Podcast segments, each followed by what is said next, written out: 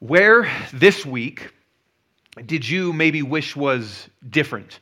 And I'm not just saying you, you know, wanted to do something fun yesterday, but nobody invited you or something like that. But where this week did you maybe notice certain parts about yourself and wish that you were different?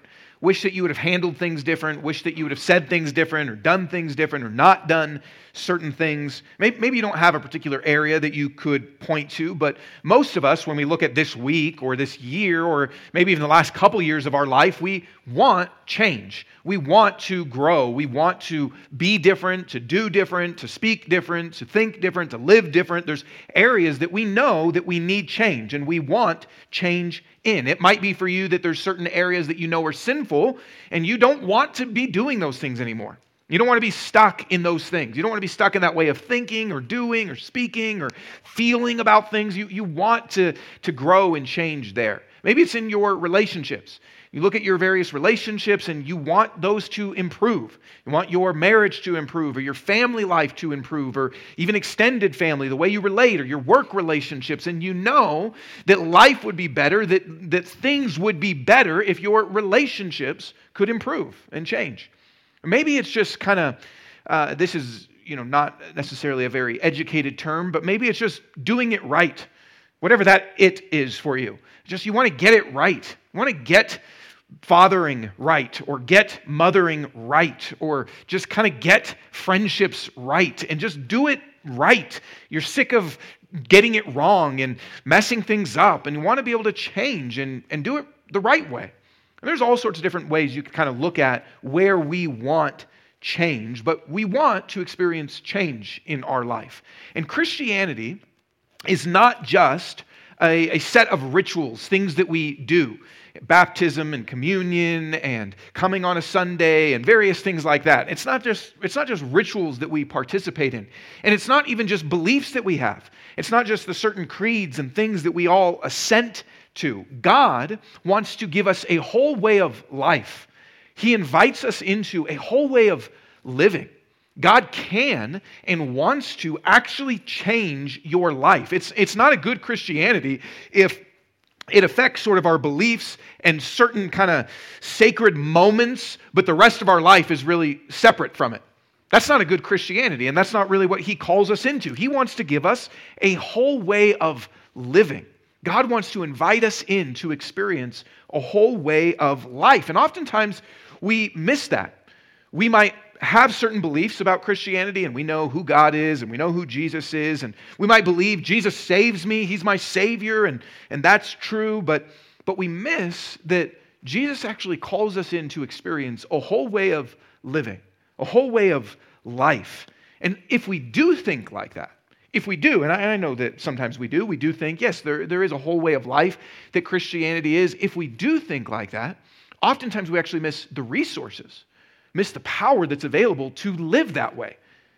And what we're going to look at today, Paul, in his letter to the church in the city of Ephesus, he wants to help us see what we need to experience the change that we desire, the change that God desires, to step into a whole different way of life. He wants to help us see what we need to have a whole different way of life, of living, of change. So if you want change in your life, and I know I do, and I, am I'm assuming, believing that there's areas that you want that as well.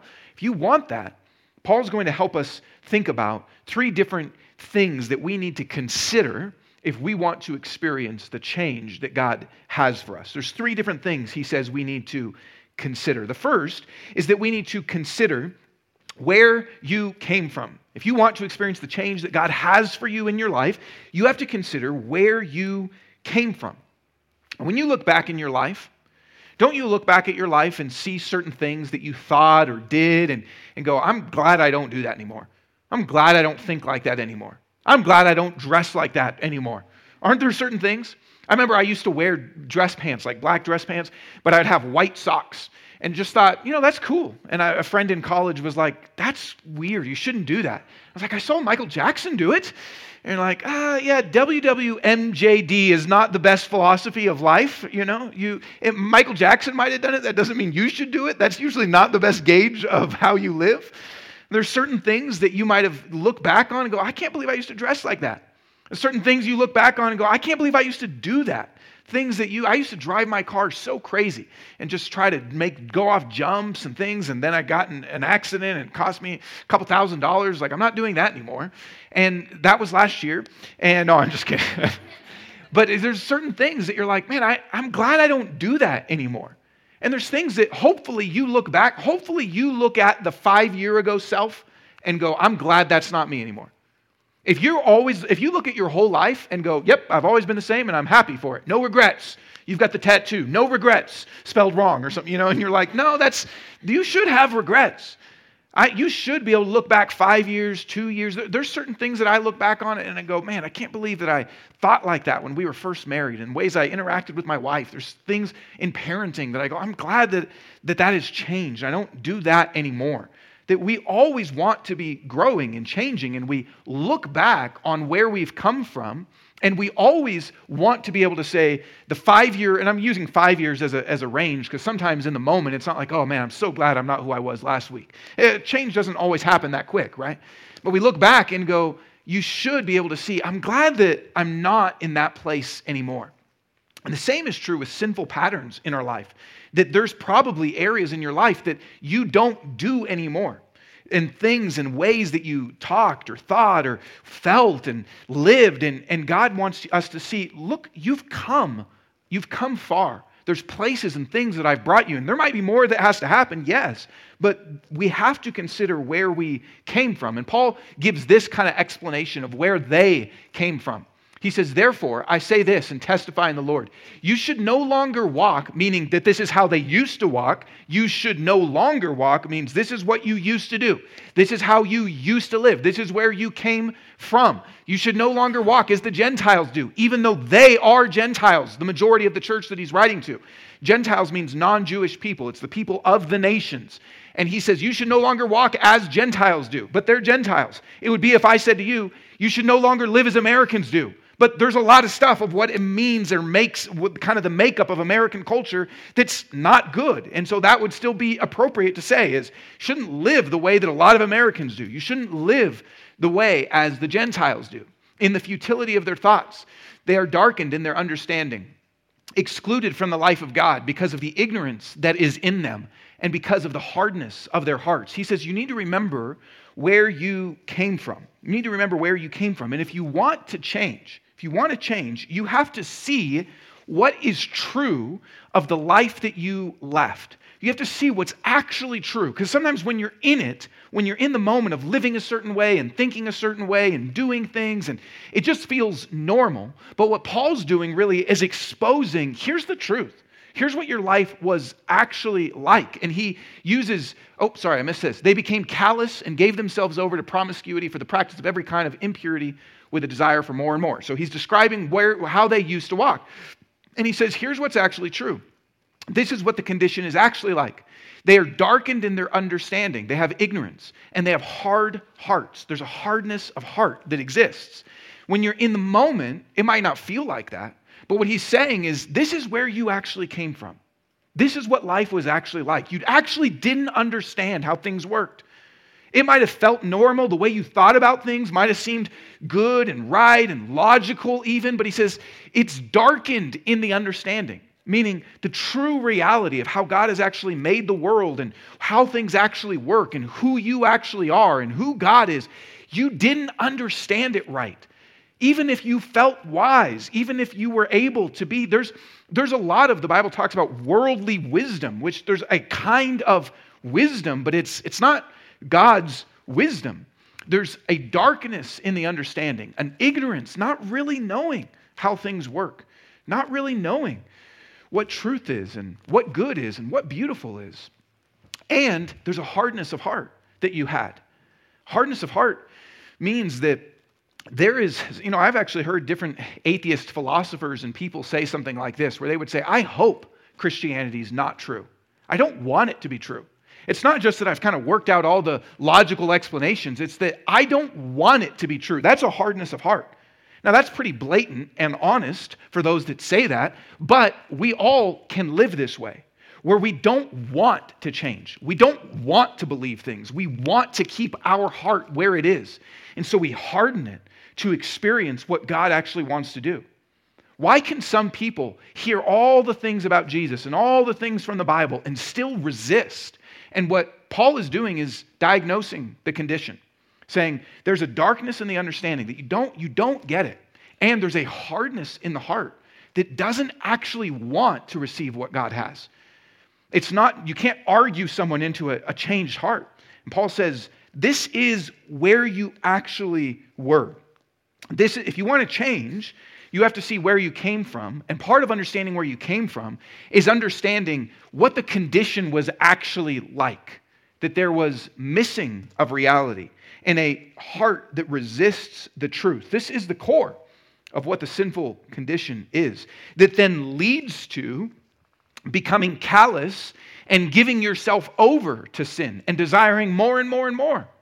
It's this heart that says, I resist God's truth. I don't want it to be true. I want to kind of live my own way and govern my own life, which then leads to giving ourselves over to things. Saying, well, I'm going to go ahead and do this. I'm going to go ahead and live this way. And I actually want more and more of these things. And then what ends up happening is that this leads to an exclusion from the life of God. That's how he really describes all of this. It's in the middle, but it's describing kind of both halves of this that they're excluded from the life of God. That's, a, that's an awful phrase to think about being excluded from the life of God. Now, think about life, because there's different kinds of life that will help us understand this phrase, the life of God. There's different kinds of life, right? There's maybe if we're kind of move up the scales, there's plant life. And some of you, it's springtime. Doesn't feel like it, but it's springtime.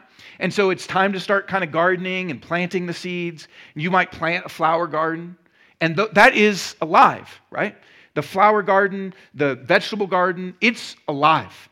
But if I were to go to a flower and kind of pluck off uh, one of the, the pieces of flower and go, all right, here you go, I, I picked a flower for you, you wouldn't freak out even though it's alive. But there's also animal life. If I were to go to your dog and pluck off its paw and say, Here, put this in a vase, you would freak out because animal life is a higher form. Some of you, that image is now in your head of like, oh, puppy paw in a vase. That's disturbing. Or maybe like really cool hipster art. I don't know. That's animal life. It's a higher form of plant life, right? And then there's human life that if you took a human and treated the way you treat a dog, that, that would be weird because it's a higher form of life. That if you took a, a, human and kept them in a kennel and just said, okay, here you go, I'm going to kind of bring out your food and eat out of this dish, you'd go, that's, that's, you don't treat a human like that. There's ways that we do treat dogs that we don't treat humans. And I know some of you feel like, no, I treat my dog, it's my baby, I treat it exact, well, then, okay. And then there's, uh, well, just, I won't say anything about that. I'll just say, okay, and let that be my statement. And then there's uh, different kinds of human life, even. And I'm not saying like different people are equal, but there's quality of life that we have, right? That you are human, and yet you desire different quality of life. You might have this quality of life, but you want this quality of life. And that can come through different avenues increased health in your relationships, or physical uh, health, or different things. And you go, I, there's kind of living that we just exist, but there's quality of life when it comes to humans. But then there's a higher form of life than that. There is the life of God. There's the life that God brings because of who He is. There is the life of God that we can experience. And if by degrees animal life is better than plant life and is different, it's more robust, and human life is better than animal life and more robust, and we would say there's more dignity, there's more value, there's more intrinsic worth and things there then the life of God is infinitely even greater. And what he's saying is this is what is available for us to experience. This is what God wants for us is to bring the life of God into your life. But the sinful condition is excluded from the life of God. It's excluded from all the power and benefits and beauty and strength that God actually has. And so when he tells us, remember where you came from, consider where you came from. If you want to change, you have to remember where you've come from. Now, this is different for different kinds of people because maybe for some of you, you can look at here's what life used to look like when I wasn't a Christian, and here's who I am now. And so you can actually, in a very literal way, think about this passage. For others of us, maybe you've been a Christian for a long time, or you kind of grew up in church and you don't necessarily have this turning point that feels very decisive of I went from this to this, but there should still be things in your life that you can point to and go, I used to think this that wasn't godly. I used to do this that wasn't godly. I used to feel this way and I used to and and now God's brought me over here. But you can also think about it in a way of where would I be if it wasn't for God? Who would I be if it wasn't for God? What's the non-Christian version of yourself? What's the version of yourself that is futile in thinking, darkened in the understanding, hardened in the heart? Who would you be? So, wherever it is, if, if you can kind of put the marker point, or if it's more this progressive growth, or even if it's just kind of thinking where you would be apart from God, Paul is saying, consider where you came from. Because if you don't, we're often tempted to go back. We're often tempted to go back. We live in a world, this is why he says, no longer walk as the Gentiles do, because we live in a world where things that are against God are actually very normal the ways of thinking, the ways of living and feeling and being and thinking about God and life and relationships. We live in a world where things are considered normal, but they're actually excluded from the life of God. And so he says, You're going to be tempted. The reason he says, No longer walk like this is this is normal. And you're going to be tempted to be drawn back into ways of thinking and doing and being and feeling. You're going to be tempted to be drawn back in and have your walk shaped again by this. That's what we will be tempted towards. And he knows that the world around you is different. He knows that the world around you is appealing, is formative, is constant. And you will be drawn and tempted to go back into a different value system, but then end up excluded from the life of God. And he doesn't want you to miss out on that, which is why he starts saying, no longer walk the way you walked. If you want to change, you have to consider where you came from. Doesn't that help at times if you go, man, I know, I know I used to be here. I know relationships used to be. I don't want to go back that way again. I want to move forward into what God has for me. I don't want to experience exclusion from the life of God.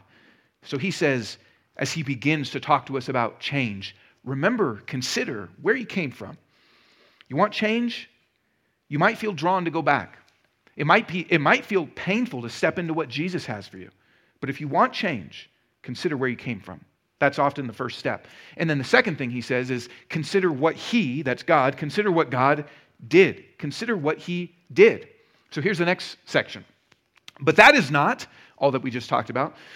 But that is not how you came to know Christ, assuming you heard about him and were taught by him, as the truth is in Jesus, to take off your former way of life the old self that is corrupted by deceitful desires, to be renewed in the spirit of your minds, and to put on the new self, the one created according to God's likeness and righteousness and purity of the truth. So he says to consider what God did. No longer walk like this, but here is how you learned Christ. Here is what you experienced. Here is what he did. Consider what it is that God did. Now, if you think about what this passage says. It's actually really interesting because most religions will present to you the teaching of the founder. So, whoever the founder is, if that's Buddha or it's Muhammad or, or whoever it is, they will present to you here is the teaching of the founder. Believe this teaching, and that will lead you to experience a changed life. Believe this teaching. The person that came is essentially a prophet, a teacher, a guide, a guru, and they present their teaching and say, live like this. And if you do those things, then you will experience life that is better, a good life. But that's not what Christianity says. Jesus does teach us things, yes. Christianity does say that Jesus came and taught, but it is more than that. And that's why it doesn't actually matter if Buddha is dead. He is. It doesn't matter if Muhammad is dead. He is. No one claims otherwise. It doesn't matter if the founder of any religion is dead, except for in Christianity. Because in Christianity, it doesn't just say, here is the teaching of the founder. They're dead now, but if you follow their teaching, you can experience life. Instead, what Christianity says is you can know Jesus. That, so he has to be alive because it says you can know him. You can actually relate to him. You can actually experience from him. It's not just listen to his teaching, it's come to know him. That's what Paul says. That is not the way that you came to know Christ you heard about him and were taught by him. But they weren't actually taught by him in the sense of Jesus wasn't there in the church at Ephesus. But Paul says you were taught by him because Paul preached to them God's word, but through that, the Holy Spirit, God, is working. And so you can say they are actually taught by Jesus. They heard not just about Jesus' teaching, but heard about him. And they, even though they never met Jesus personally, Paul says you came to know him. Christianity is different. It isn't just saying that you can know the teacher's teaching, but it says you can know this person. Which is why Christianity, one of the things we will often say here, is that it's not principle centered. There are principles to live by. There are things that God gives to us of ways that we can live and experience wisdom and, and, the, and the way that He's designed the world, but it's not principle centered, it's person centered. Christianity is centered on a person that you can come to know, that he, who is actively involved right now. Because God's word, the Bible says, is living and active, and I'm not claiming that I'm Jesus, but Jesus is teaching you now. As much as this message is consistent with God's word and what it says, you are being taught by Him now. So you can actually engage with Him know him, listen to his voice, be involved with him now. It isn't just know the teacher's teaching, but you can know him. You can belong to him. You can be saved by him. You can enjoy him. You can enter into relationship with him. You came to know Christ. That's what it offers to us. It's actually very different. It says that in grace, what God did is He gave you Himself. He gave you Himself, not just a set of teaching, but He gave you Himself. He gave to you Himself, and that now you belong to Him. And what happened when He did that was that you actually experience a change inside of you. You move from the old self to a new self. Again, that's very different from just follow these set of principles. It's that he says you can actually be created new. You move from the old self to the new self. Not just a different set of actions, not just a different set of things that we do, but a new identity. He actually gives us a new identity. He changes us to go from, that's why Christianity oftentimes uses the language of dead and alive, because it isn't just I'm following a new set of rules. It's that your old self is gone and you are now a new self. A new identity is given to you.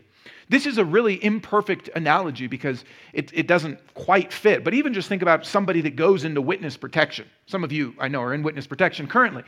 And your name and number and identity, no, I'm just joking. But uh, if you're in witness protection, you take on a whole new identity, right? You get a new job, you have a new name, you have to live different from whatever your former way of life was. You develop new relationships. It's a whole new self. Now, that's an imperfect analogy because at core, you might still be the same person and outwardly you're kind of living different, but still, it kind of is getting at what this is. That what Jesus does for us is give us a whole new self. That when he brings us to know him, that is such that we are changed. Think about if you've ever met somebody and maybe it's your spouse. A lot of times that's kind of how it works.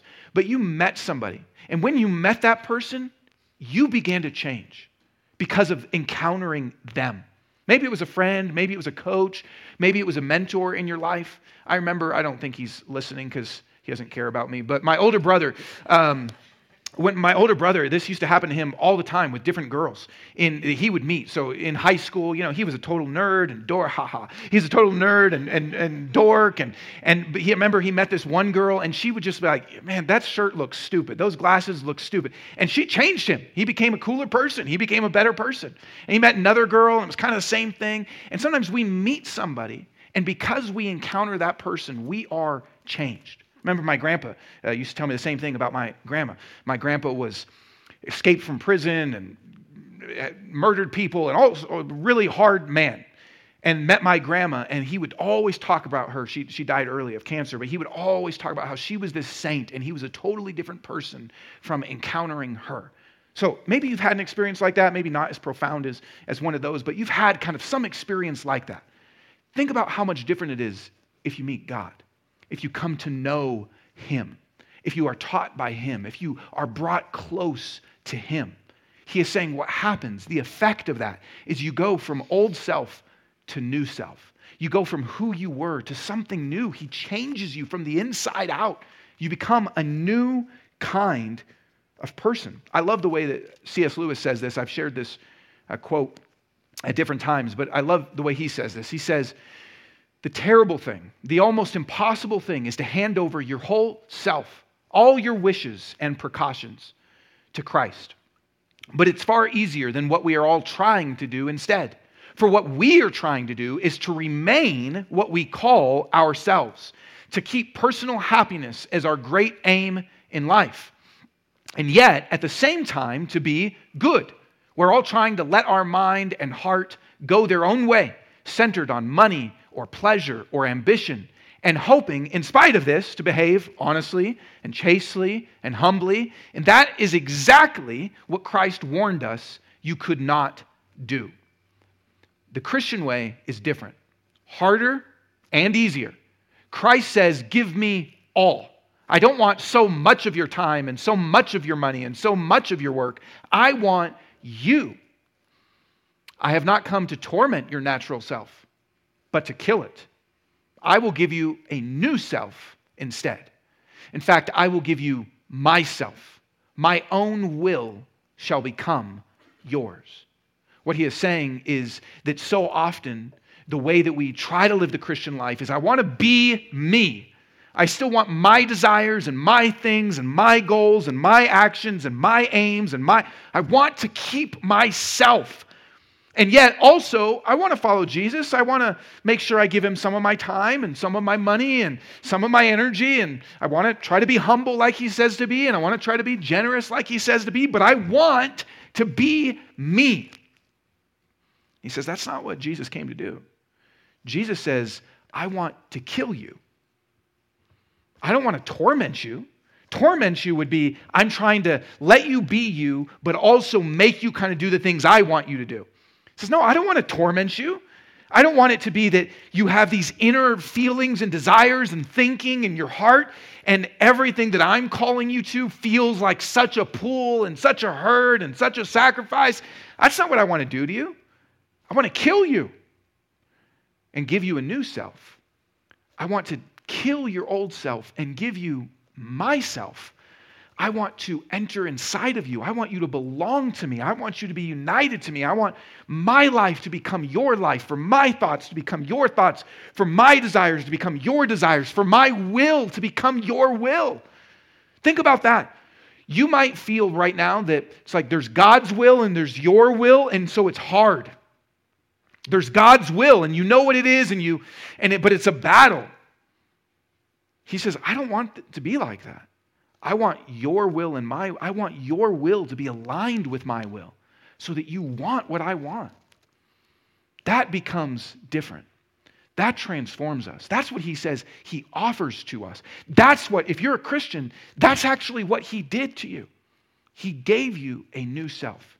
If you're a Christian, he gave you a new identity. He did kill your old self. It's at war. Sometimes we still kind of, it creeps up again. But what he is saying is remember what he did remember that if you are a Christian, you belong to Him and He's given you a new identity. You're His now. So, if you want change, if you want change, you have to remember what He did. Remember whose you are. Remember that you belong to Him.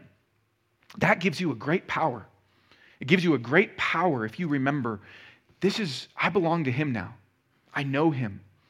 I'm, I am living out of who I am.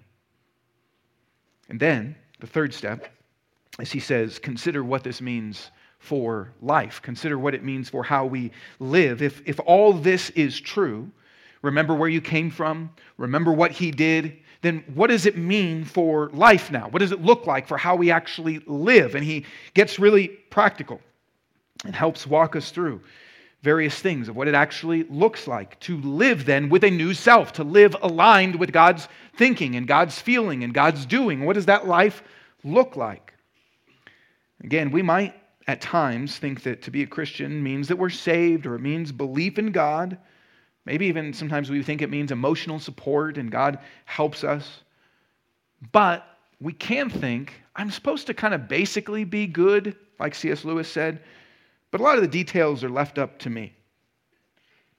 He says, no, new identity, a new self, leaving an old way of life means a new way of life. A new self comes along with new actions. That's why he uses some of this language. No longer walk. Think about a walk. A walk, different people have different walks, right? Different people have, and a walk kind of describes a whole way of life. If you're a model, you have a certain, I won't do it. I was going to kind of do it, but I guess I kind of will. But if you're a model, you have kind of a certain walk, and that describes your life. If you're like, uh, I don't know, soldier, you might have a certain kind of walk, and you just always walk into the room. If, if you're different, pe- different ways of life have different kind of walks, and it's a, it's a metaphor we use to describe kind of a whole way of being, right? Or he uses the language of the take off and put on, which is really clothing language. And think about how different clothing often signifies a different way of life. With different sets of clothing come different actions, particularly with certain kinds of professions.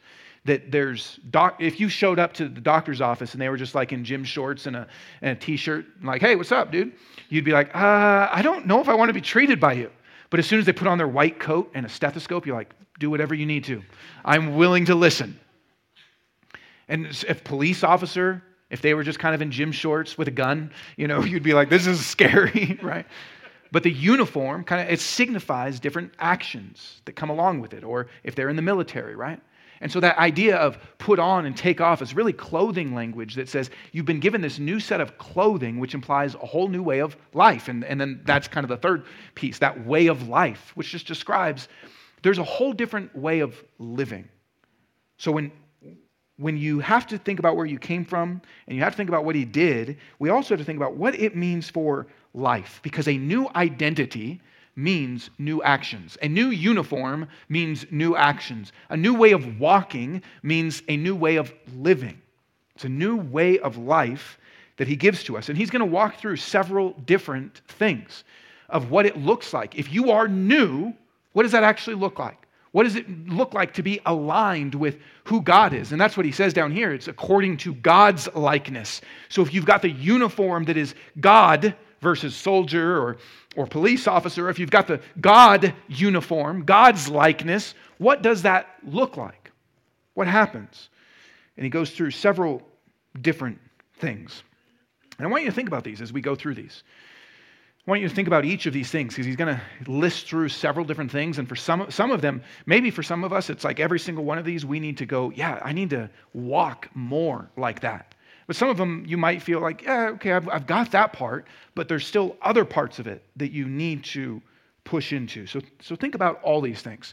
Here's, here's what he says. Here's the first one. He says, therefore, so because you are new, because you've been given a new set of clothes, because you're no longer walking this way, but now this way, therefore, Put away lying. Speak the truth, each one to his neighbor, because we are members one of another. She talks about lying. And there's a lot of different, I, I don't know, if, if I were to say, hey, are you a liar? Most people don't consider themselves a liar, most, unless you know, yes, pathologically, I'm a liar. Most people wouldn't consider themselves a liar. And yet, a lot of times, lying is a normal part of what we do, sometimes without even thinking about it. We flatter people and say good things about them, even though we don't actually believe it. But we just kind of want to feel good and we want to be liked, so we say things to people. Or we may call in sick to work from the ski slope. Be like, I'm sick. and give a little, we haven't have a name for these, right? We call it a white lie, which means this is a lie that I'm okay with. A white lie. I know when my, my kids were younger, at times they would say things, you know, find something broken and be like, oh, a ghost did that. A ghost did that. Well, ghost is going to spank you also, you know. not really. But it's just, you, you, it's like these little things It's like, oh, you know, it's, it's okay. It's okay to kind of, we, we might say something like fudge the truth and just kind of bend the truth, not tell the whole truth. We have euphemisms that make us feel better about not being honest. Tax season is upon us. And maybe that's a time that you go, yeah, you know, maybe I could kind of say this, or maybe I could say this. Are they really going to check? Are they really going to audit me? We can lie. Sometimes we lie about our beliefs. For those of you that are Christians, if you have friends or coworkers that are not Christians and they ask you certain things about what you believe or what you do, and, and we kind of hide that because we don't want them to actually, we don't want to feel judged or we don't want to hurt their feelings or is kind of what we might say. And so we don't actually tell them what we believe. We hide our beliefs or we say things to try to look good or we cheat on certain things, which is a form of lying where we are dishonest about what we actually know or what we've actually done. We change our resume or maybe we eh, do all, all sorts of things that we might consider small and really, at the core, it's because we're trying to avoid something happening to us, painful, or we're trying to get something. We're trying to get people to like us. We're trying to get more money. We're trying to get uh, certain you know, access or privilege in some way. And what Paul says is don't lie, speak the truth. And each of these really have kind of an opposite to them. He says, don't lie, speak the truth. Are you an honest person? Do you speak truth. Don't lie, speak the truth. Why? Because we are members of one another. We belong, especially he's talking about in the church now, but this is true. You don't get to say, well, I can lie to anyone out there because I'm not a member of them, because God tells us about lying in other places in the Bible. But here he's specifically talking about in the church, you belong to one another. You're a member of one another. And to lie to one another is actually to live in a place where you're not really sharing who you are. You're creating a false self creating false things that you think, creating false ways that, that are of what's happening in your life, and you're not actually allowing people to know the real, true you. So he says, You are members of one another. If you want real relationships, we have to actually share reality and not create a false reality. Haven't you ever seen a romantic comedy? Every single problem is because someone is lying in those things, right? And what happens at the end of it is finally it gets resolved and then they can be together? Well, the same thing is true in the church. That lies, dishonesty create a separation and it breaks down relationship. This is what he tells us. Then he says, moving from lying, he talks about anger. Be angry and do not sin. Don't let the sun go down on your anger and don't give the devil an opportunity. This is an interesting passage because at the very beginning he says, Be angry. Now, you may not have thought that you would have heard that in church. Be angry. Sometimes Christians wrongly teach that anger is sinful. It's not. You should be angry. You should be angry at all sorts of things. You should be angry at sin. You should be angry at injustice. You should be angry at, at the ways that people are treated in our world. You should be angry at poverty. You should be angry at all sorts of problems that exist, broken systems in our world and culture, and sin that's done against people, and futile thinking and, and, and hardened hearts. We should be angry.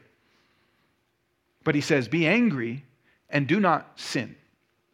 Because it is very easy to move from the emotion of anger into then sin. It's really easy to move into that. See, all anger is a perceived injustice. And it might be true, which then we can be righteously angry, but all anger is perceived injustice, perceived something has been done wrong here. I was not treated right. I was not treated fair. This is not okay. This is bad. All anger says that. And it might be true and it might not be true. But even if it is true, it's easy to slip into sinful anger where we respond wrongly. We respond sinfully. He says, Be angry and do not sin. Are you a kind of person that can't be displeased? Can't be displeased in traffic, with customer service, at a restaurant, with people around you? That you experience and feel anger. And then what he talks about is that we sit in it. We sit in it. That's what the idea of don't let the sun go down on your anger. It means that when you are angry, you will have a tendency to sit in it, to just kind of stew, to let it marinate. And he says this gives the devil an opportunity. And some of you know this, you have felt this, that you have been angry, someone has done something to you, someone has said something to you, someone has not done something for you, not said something to you, and we sit in it. And then what happens? Our hearts begin to grow cold towards that person. The relationship might actually begin to change. Our hearts begin to feel differently towards them, where maybe once there was a relationship, it begins to break down we fill our mind with what they did. Maybe even you, you are trying to go to sleep, but your mind is just thinking about everything that they did, replaying the situation of what they said. And then sometimes you're like, oh, I could have said this, I could have done this. And oh, yeah, what if I would have? And we kind of create these scenarios. And we're sitting in it, we're letting it just kind of soak in. And he says, this actually gives the devil an opportunity it gives the devil a, some other translations say a foothold. It gives the d- devil room, the language this, this word actually means. It means we're giving the devil a room. We're giving him access. We're inviting him into our house. What would it be like if Satan said, Can I come be a visitor at your house? He says that's what happens when we allow anger to sit. We're actually giving Satan a room in our house. We're giving him a place in our life and so our thoughts are changed, our relationships are changed, our emotions towards other people. It damages relationship, which is why he tells us don't let the sun go down on your anger. What does that mean? It doesn't mean be as angry as you can all day long, and as soon as the sun starts to set, okay, time to chill. Whew, got that out of the way. That's not what it means. It means make peace quickly, resolve things quickly. Now, this is, if you are married, this is a great kind of rule for marriage is never go to bed angry. That's a great rule for marriage. It's a great rule for any relationship. Is if you are angry about something, if you're angry about someone in your community group or in our church or your extended family or your spouse or your kids or whatever it is, don't go to bed angry. That is a good rule because what he is saying is make peace. You might feel anger, and it might be righteous anger, this thing that happened is actually a sin and it's bad and it's not okay. And it might you might just be wrong. You might be too easily offended. You might just kind of have a stick in a wrong place. Like it, it just might not be good right? And whatever the case is make peace. Make peace. Is that your posture? We will get angry. You're going to get angry you're going to experience like there's a spectrum of anger from just like mm, to a loud shout right? But you're going to get angry. But do you make peace or do you let that sit? When you let it sit, you are giving Satan a room in your house. You're giving him a room in your life. Paul says, that's not what you want. You don't want to do that. You want to make peace. Then he moves from that into stealing. Let the thief no longer steal. Instead, he is to do honest work with his own hands so that he has something to share with anyone in need. Again, I think stealing might be kind of one of those things that, like lying, we go, I'm, I'm not a thief. Now, maybe some of you would actually go, Yeah, I really struggle. I am a thief. Okay, so that might be where you are. Apparently, there's people in this church that were that were thieves, and he says, Don't do that anymore. Like, okay, good to know. So maybe that's where you are. But I think a lot of us, it's similar to lying, where it's like whatever the, the white lie version of white stealing, right? That we just kind of do a little bit. Might cheat on your taxes or steal, steal small things, steal small things from work. Like, ah, they won't miss this, these office supplies. Remember, one person brought home all these office supplies, and they were like, Yeah, they won't care. It's like, that's a lot. Like, that's actually like a, an aisle of Office Max. That's not like a paperclip. Like, we sometimes think ah, they won't miss this. They already have so much. And so we justify it. Sometimes we steal our time. You are supposed to be working hard, but instead you're on social media. We're supposed to be working hard, but instead we're scrolling through YouTube or whatever. And that's stealing time. You are being paid for what you are doing. I know I saw this clip recently of this, this family that went into uh, Disney World, and there was like a, a four year old or something in a stroller. And they go through, because you don't have to pay for a baby in a stroller, and they go through the stroller, and this person was like videoing the whole thing. And, they, and then out of the stroller comes like this, this four year old, like, oh, they had to pass fire, change their clothes, and like, you might think, okay, yeah, it's funny, man, we saved whatever Disney World is. We saved $700, you know, for that one ticket. And, and a full-size adult gets out of the stroller like that. That's not, that's stealing, you know, that's, that's not good. And Paul actually gives us this totally opposite perspective. Instead of taking things that don't belong to you, get a job, work hard, work with his own hand. He gives the opposite. All of these are really an opposite presentation. Instead of taking things that aren't yours, work hard so you can give what's yours to other people. Isn't that a different perspective? And isn't that God's heart? He says, instead of taking things that aren't yours, work hard, do honest work with your own hands so you have something to share with people. What if, instead of thinking about the corners that we can cut and what we could take from our employer or from the business or from some, what if instead of thinking about what we could take, we actually became the kind of people that said, I want to work hard so I can give? That's the heart that Paul says we are called into to be people that are not stealing, but people that are generous.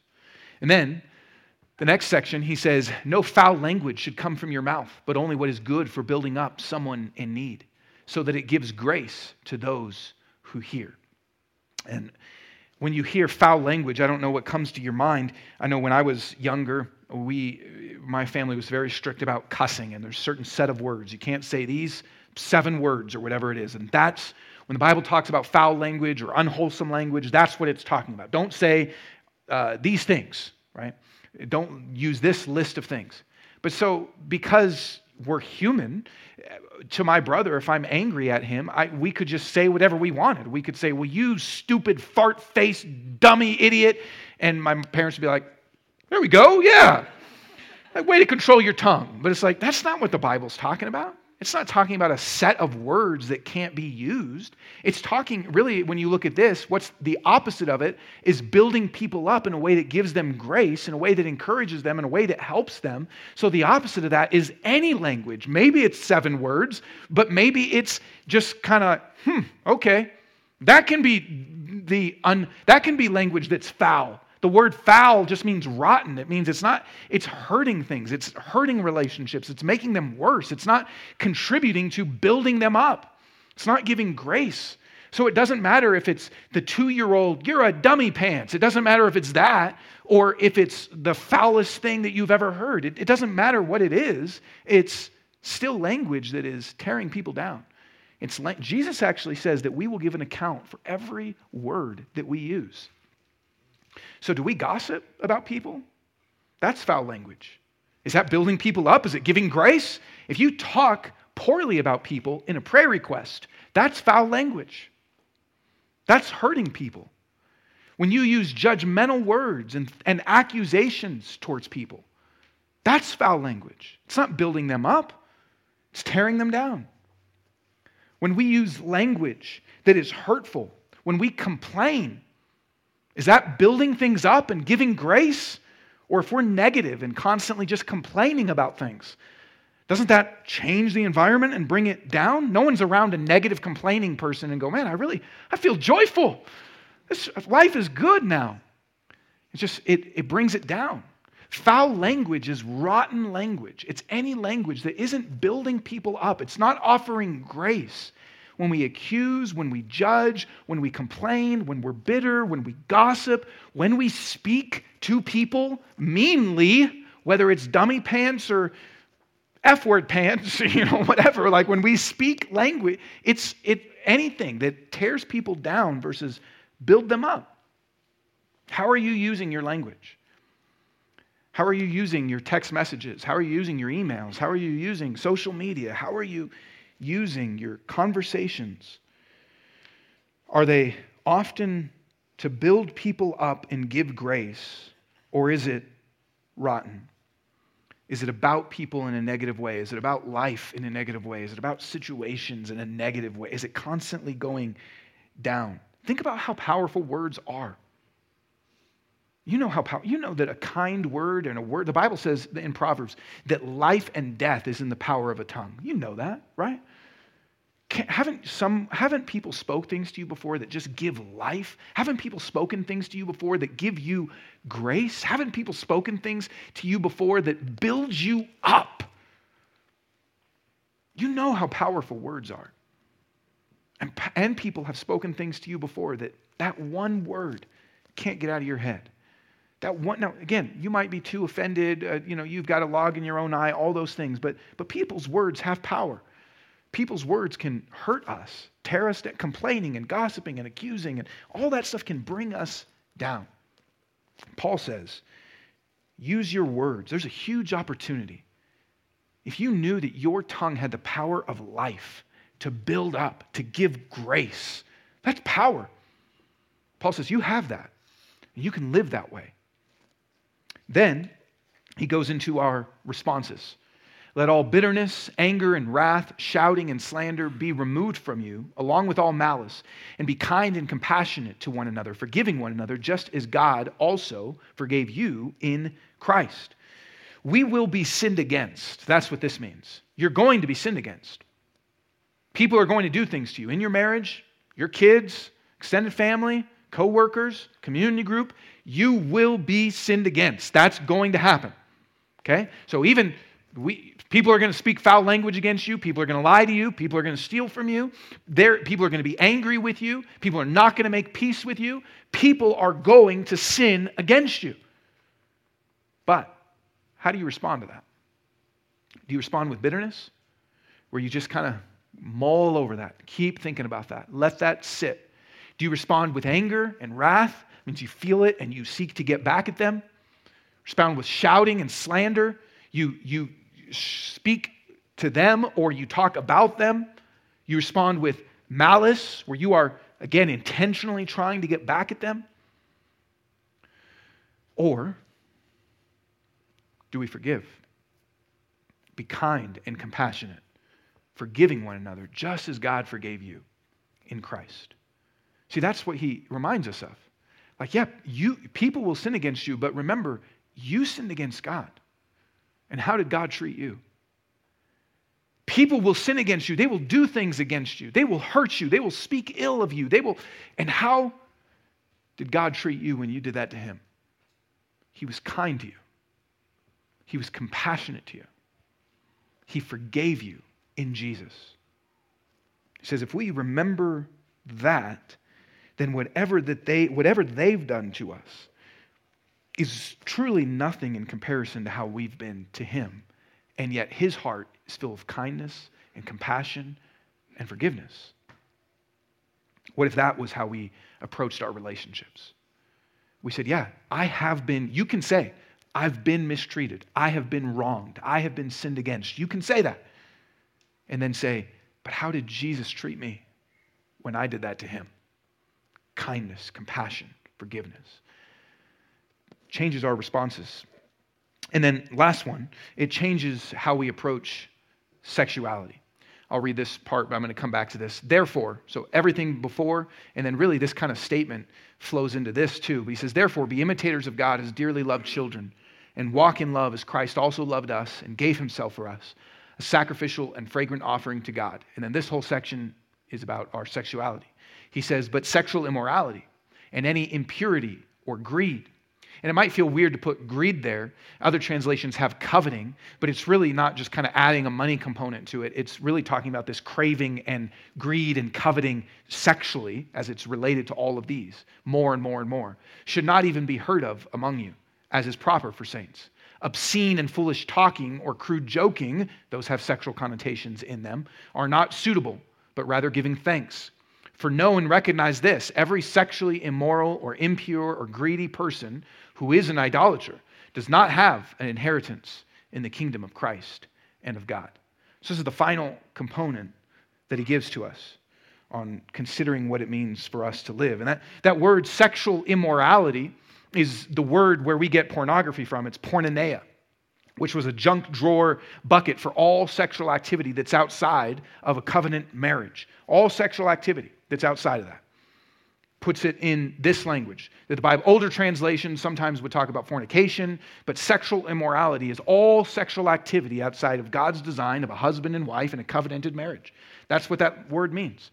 If you don't believe me, we can get out some Bible dictionaries and talk through it. But that's what sexual immorality means. That is what the worldview of Jesus and the apostles and the Old Testament, the New Testament, when they're talking about sexual immorality, it's not the American definition of sexual immorality which is anything is okay as long as it's two consenting or three consenting or six consenting adults. Consent is the only thing that we mean by morality. That's not what the biblical worldview is.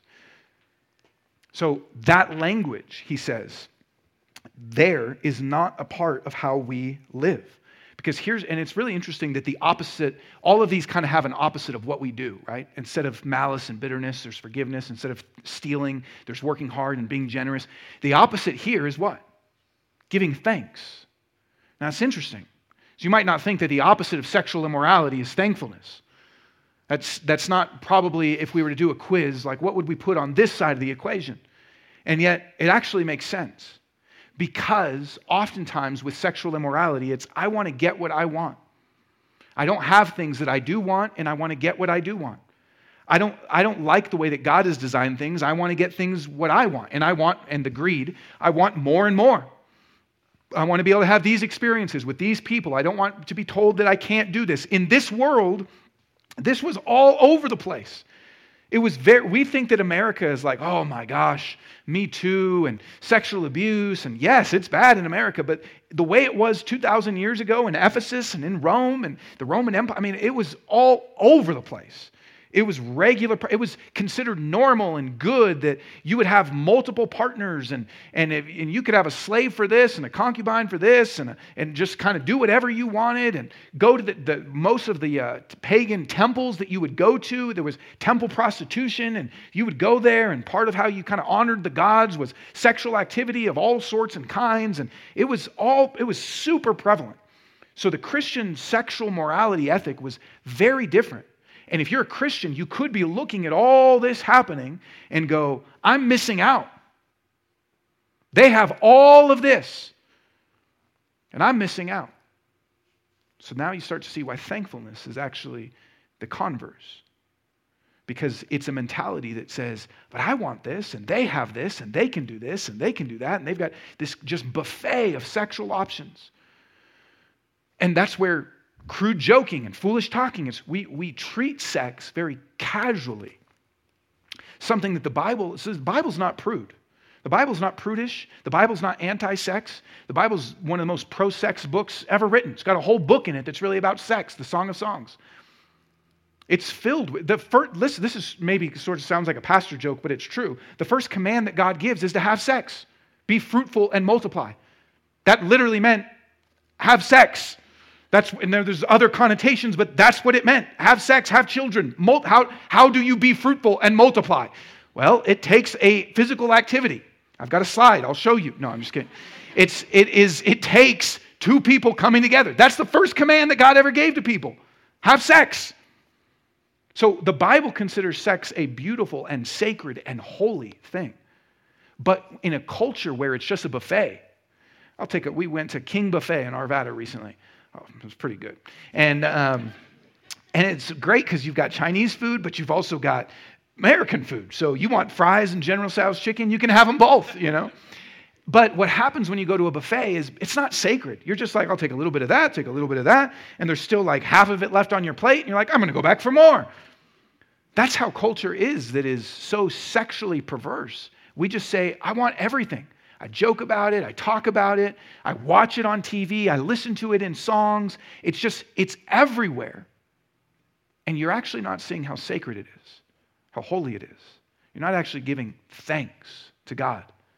With thankfulness, very different from a buffet, with thankfulness, you treat it special with thankfulness. I've never been to a fine dining restaurant and just been like, yeah, I'll have that, I'll have that, I'll order that, I'll have that, and left like a third of a steak on my plate and a third of lobster on my plate. I've, I've never done that. If I go to a fine dining restaurant, I, I want to treat it sacredly because I'm using my resources to eat it and enjoy it. It's different from a buffet, which is why he says the antidote is thankfulness. That we actually say, God, I thank you for what you've given to me. I thank you for the sacred, holy gift of what sex is. And so I'm going to treat it the way you've designed it to be. That actually is a totally different posture from just buffet. That means we don't participate in things. It means we shouldn't be watching things. It means we shouldn't be engaged in things. It means we shouldn't even treat it casually and like it's not a big deal. He ends with people that are doing this don't have an inheritance in the kingdom of Christ and God. Means he says it's serious.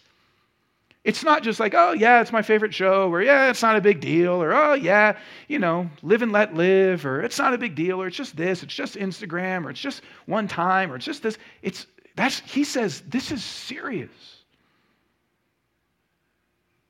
This is why the Bible, so often when it comes to any of our sin, uses the language of putting it to death, not just manage it. So he presents this to us, and he says also, he kind of gives two motivations here. In all these, there's a different motivation. This one has the motivation of a warning that God takes this seriously. And living in this way shows we're actually not a part of his kingdom. And the other warning is, or the other uh, motivation is, it's not proper for the saints. Saints is the most common language that is given to Christians in the Bible. To say you are, the word saint means you're holy, you are set apart. So to live this way isn't proper for God's people that have been set apart. You belong to Him. And so we live in the way that He has called us to live. All of this, the core, is that phrase right there be imitators of God as dearly loved children. Walk in love as Christ also loved us, gave himself for us. This is the core of all these ethics. When you think about imitating God, there's two ways to think about that. One, one of those is we can think about, okay, how was Jesus? I'm going to live like Jesus. That's true. That should influence our decisions. But the other way to think about imitating God means this is who God is and what he's like and what he's done to you. So when we think about this being the core of our ethics, it means any decision that we come to, we should think, how is God? What does God think and do and say? How would he respond? But we should also remember, and this is what Paul has done throughout this section, this is who he's been to me. God speaks truth to me. God makes peace with me. God, God, doesn't, God doesn't let the sun go down on his anger. God makes peace with me. Do you know that God doesn't just hold a grudge against you? He makes peace with you. Do you know that God speaks truth to you? He isn't, he isn't hiding. He's not, he's not lying to you about what's good and how life is. God speaks truth to you. And God, God, use, God doesn't take from you. He's not a thief. God has given to you. He wants to meet your needs. He, he wants to care for you. He's generous to you. God builds you up with His word, with His language. God doesn't want to tear you down with his language. God builds you up. God forgives you. He's not bitter towards you, he's not full of malice and slander towards you. God forgives you. He's kind to you, he's compassionate to you. He has given himself up for you. Even if you think about most of these things, it's us trying to take something for us. I'm lying so I can get something. I'm stealing so I can get something. I'm angry because something has been taken from me and I want something sexuality, I want something. And what he tells us is Christ gave himself up for you. He sacrificed for you. He gave him, he was willing to lose for you. That's why he also said earlier that when we live this way, it grieves the Holy Spirit. Sin is not just breaking the law of God, but breaking the heart of God. Because he is saying, I've, I have been this way to you, and now I'm calling you to live this life with me. So here's what this means Paul is leading us in a very practical way. He's offering, if, you if you've been here the whole series of Ephesians, it starts very much here's what God has done. And then the second half of the book begins to lead into now here's what we do. It never separates from what God has done, just like here. It never separates from that, but it begins to be very practical of how we live. It will get into marriage and family and work and all sorts of stuff. And here it's just kind of all the different sort of moral categories. He wants it to be very practical. So here's what I want you to think about and do. Which of these areas do you need to focus on? Which of these areas has the Holy Spirit brought to your attention and convicted you of? Identify what areas. It's probably not all of them. My guess is it's one or maybe two. Confess. Confess where you have sinned in these areas. Where have you just kind of settled? You're like, yeah, you know, I've, I've kind of come far enough. White lies are okay. White stealing is okay. White sex is okay. White, I, I don't know, just kind of add whatever the white version is of all those things. Nobody soundbite that clip. Um, you take which of those areas do you need to go? Maybe I've settled. I've just kind of allowed it to be there instead of I've resisted. I've sought, there shouldn't, listen, there, there shouldn't be any area of your life that we just talked about, or any area, period. There shouldn't be any area of your life where you, that's sinful, that you are okay with. I'm not saying that you will never sin. I'm not saying we walk out of here perfect, but there shouldn't be any area in your life that you are just, that's just who I am. It's just always going to be. No area of your life that you should be resigned to or settled in. That's why the Bible over and over again says, no, put it to death. Fight, resist, put it off. Because it's not just you that has the power. God has given you the power. You have a new self. Shouldn't be any area that we're just resigned to. So, confess, identify, confess, and then write out what does change look like. That's what Paul does. He gives us all these practicals. Don't steal, but work hard and generously give. Don't lie, but speak truth. Don't do this, instead, be compassionate. So, what does practical, actual change look like in your life? And then think about this how has God, how has God been to you in this area? Think about it, dwell on it, consider it. When you do that, we begin to experience the change that we want. Looking at my time, I see I went long here. And you can blame Paul because he gave us a giant list of stuff. It's not my fault. You know that Paul one time preached, now that I've gone long, I can just keep going, but was you reach a certain limit that's like, well, now I'm past that, so might as well just keep going, right? Once the clock is out the window, it's out the window. Um, you know, Paul one time preached a sermon so long that a guy died. That's true. He, he fell asleep, fell out the window, and died. So don't ever complain about how long my sermons until one of you dies. I'm not hearing it. Now, Paul raised him back from life. I don't know if I could do that. So that's why I, I would preach longer if I was confident I could raise you back to life. we want change. We want to step into the way of life that Jesus has for us. So, where do you want to experience change? Paul says, consider where you came from, consider what he did, and consider then what it means to live in this way. God wants to give you a whole way of life, not just a set of beliefs, not just to feel good. He wants to give you a whole way of life, a new life, life with Him, the life of God. So, as we take communion, which if you're a Christian, we take communion every week. Communion is a time that if you didn't grab one of those little cups on the way in, you can grab one of those. But we remember Jesus' body was broken for us. We remember his blood was shed for us. We remember, when Paul says imitate God, we remember how he gave himself up for us. We remember what he did for us. We remember how all of these ways, the ultimate expression of them is on the cross his love, his generosity, even his speaking to us and his building and giving us grace, all of his compassion, his kindness, his forgiveness, all of that. We see the ultimate expression on the cross. He would give us his son to make us new, to cleanse us with his blood, to give us his life.